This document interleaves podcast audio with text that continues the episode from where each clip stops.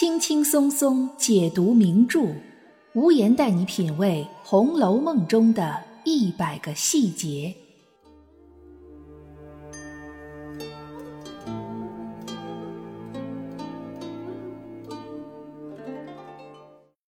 品读细节之美，发现别样红楼。大家好，我是暗夜无言，欢迎您收听《红楼梦》中的一百个细节。上一集我们讲了性格外冷内热的柳香莲柳二郎，今天我们来说说一个性格外冷内也冷，还有着严重拖延症的人，他就是贾家四千金里年纪最小的惜春。贾惜春作为贾家四千金之一，其实。一直以一个面目模糊、为人低调的形象存在于大观园中。他虽然是金陵十二钗政策里的一员，但绝大多数时候他都置身在聚光灯之外，甚至有时会给人一种背景板、路人甲的感觉。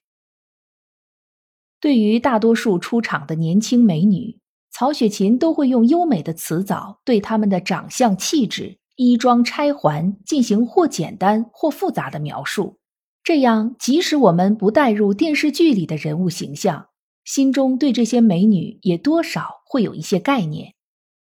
但惜春就不一样，她第一次亮相时，曹雪芹对她的描述是：身量未足，形容尚小。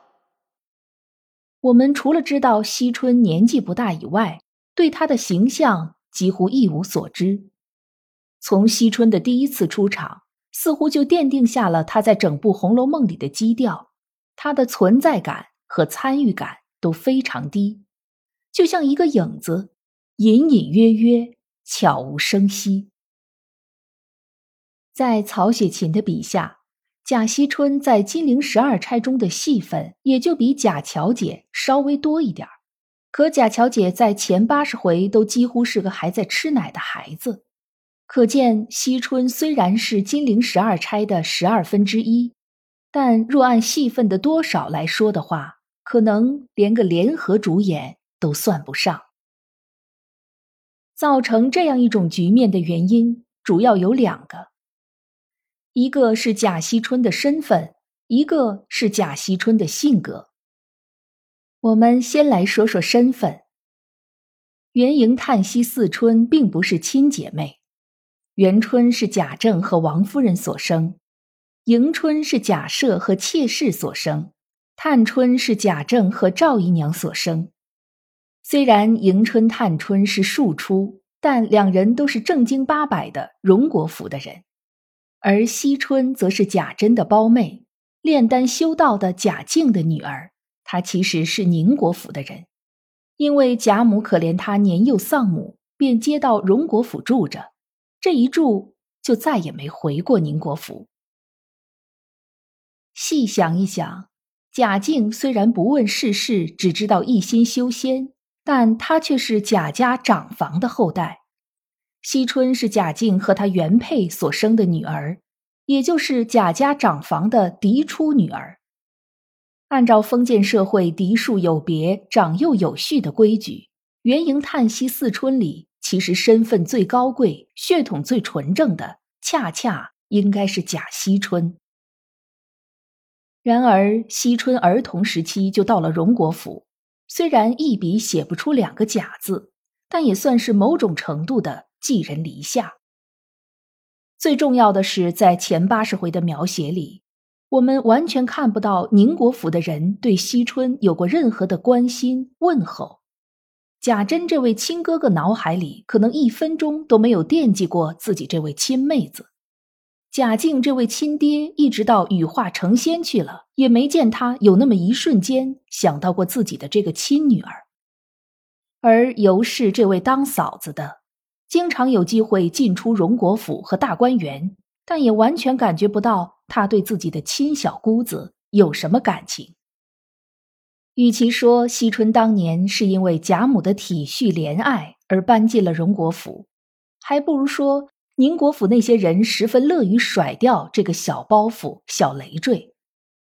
而惜春本人也对自己真正的家人毫无留恋，小小年纪心就已经冷得像深秋的湖水。或许这是惜春在客观认识到自身处境之后得出的最理性的处理方式。有些时候，血缘真的说明不了什么。放弃这些对血缘关系的要求之后，其实哪里都可以是安身之所。惜春那冷淡孤僻的性格，也许就是自幼寄人篱下而慢慢养成的。在荣国府里，贾母需要考虑到的人太多，排到惜春这里的时候，关爱已经所剩无几。贾政王夫人更是不会额外给惜春什么温暖。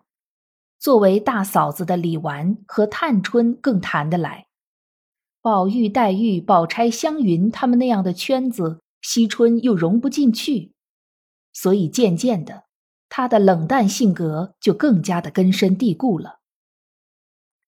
书中为数不多的能和惜春谈得来的，也就是妙玉。还有一个妙玉以前的旧相识邢岫烟，但这三个人之间的关系也很微妙。他们三人绝对不是那种能一起手拉手谈天说地、喜笑颜开的闺蜜，他们可能甚至连朋友都算不上。邢岫烟和妙玉之间的关系更多的是师生之意，妙玉教邢岫烟认字，教她学佛法。这使得邢岫烟虽然是俗世中人，但却带有着出家人的气质。这种气质也正是惜春能和他走得近一点的原因。邢岫烟就像她的名字一样，好像一缕淡淡的烟。妙玉本身就非常孤僻，而惜春冷漠。我们可以想象一下这三个人彼此的相处方式。两个人默不作声，下棋对弈；另外一个人观棋不语，真君子。或者三个人手里拿着书，各看各的，偶尔有人对某一句精妙的佛法做一两句的讲解。整个暖香屋和寂静的社区图书馆也没什么区别了。说到暖香屋，那是惜春的卧室。书里对暖香屋没有什么过多的描写，只是说他在寒冬时节一打开帘子，便感觉到温香拂脸。贾母也说惜春那里最暖和，可见惜春虽然面冷心冷，但她却是最怕冷的那一个。虽然有着那样的身份和那样的性格，但毕竟惜春也只是一个十几岁的少女。她对于这些人世间的热闹和温暖，仍然保有着一种与生俱来的向往。比如，虽然惜春不太会作诗，但也仍然会参加诗社的活动；虽然他并不喜欢热闹，但也仍然会出现在螃蟹宴和烤鹿大会上。可以这么说，假如后来贾府没有渐渐落败下去。假如他的三个姐姐没有那样的悲剧结局，就算惜春的性格再冷，她也不过就是一个性格内向的正常女孩罢了。她会和很多正常的普通女孩一样，有着一些可爱的小毛病，比如拖延症。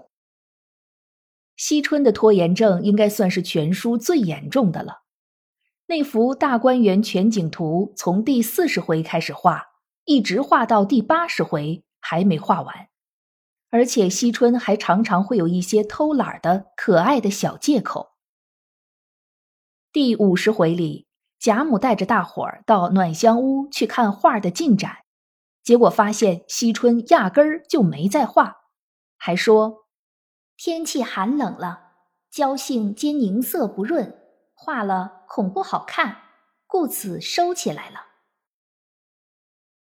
贾母其实也知道惜春是在偷懒儿，那暖香屋可是大观园里最暖和的地方，冬天也不会耽误画画，这不过是惜春的托词而已。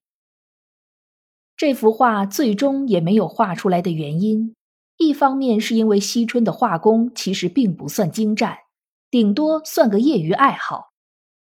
另一方面，也可能是因为惜春冷淡的性格，让他觉得这件事儿没什么意义，所以便一拖再拖，直到最后没了下文。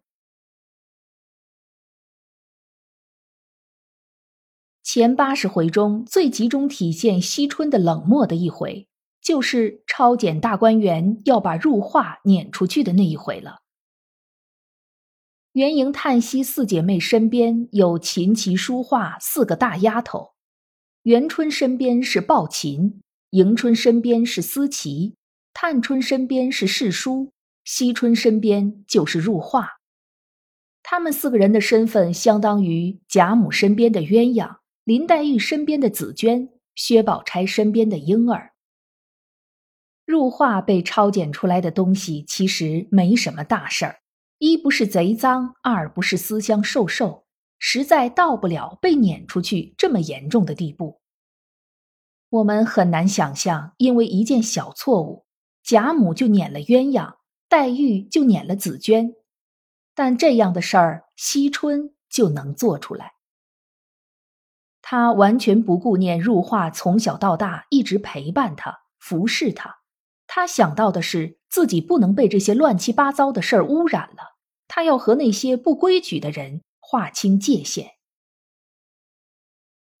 惜春的这种观念发展到了巅峰，就是他和嫂子尤氏全书中唯一的一次对话。惜春认为，他不仅仅要将犯了错的入画撵出去。更是要和宁国府那边断绝一切来往。尤氏气地说：“惜春年轻糊涂，心冷嘴冷，叫人寒心。”其实，惜春正是因为看明白了事情，才会做到这么决绝。宁国府是一个除了门口的两个石狮子，谁都不干净的地方，是贾府隐藏祸患开始的地方。惜春为了保全自己的清白和名声，他这样决绝是自有一番道理的。他凭什么要和那些没有给过他亲情和温暖的人一起沉沦呢？既然他无法改变这一切，至少他可以让这一切离自己越远越好。对于惜春最后的结局，大家都知道。他必然是出家了。看看那几个和惜春合得来的人，邢岫烟嫁给了薛科，算是彻底的开始了俗世烟火的生活。妙玉郁结何曾洁，最终陷入泥淖。对，还有一个小尼姑智能儿，她根本也不是一个合格的出家人，反而只有惜春才是那个真正和青灯古佛常伴一生的人。无论是在那时候还是在现在，好像一说谁谁谁出家了，身边的人的反应总是夹杂着惊讶和惋惜。其实出家也是一种正常的人生选择，青灯古佛也是一种生活状态，无需惊讶，更无需惋惜。对于惜春来说，这是最符合他清冷淡漠性格的生活方式。也可以算得上是红楼女儿中比较好的结局了。您对贾惜春的情冷有什么看法呢？可以在评论区给我留言。今天的节目到这里就结束了，感谢大家的陪伴收听，也欢迎您订阅关注本专辑。本节目由喜马拉雅出品，独家播出。我是暗夜无言，让我们相约下一期。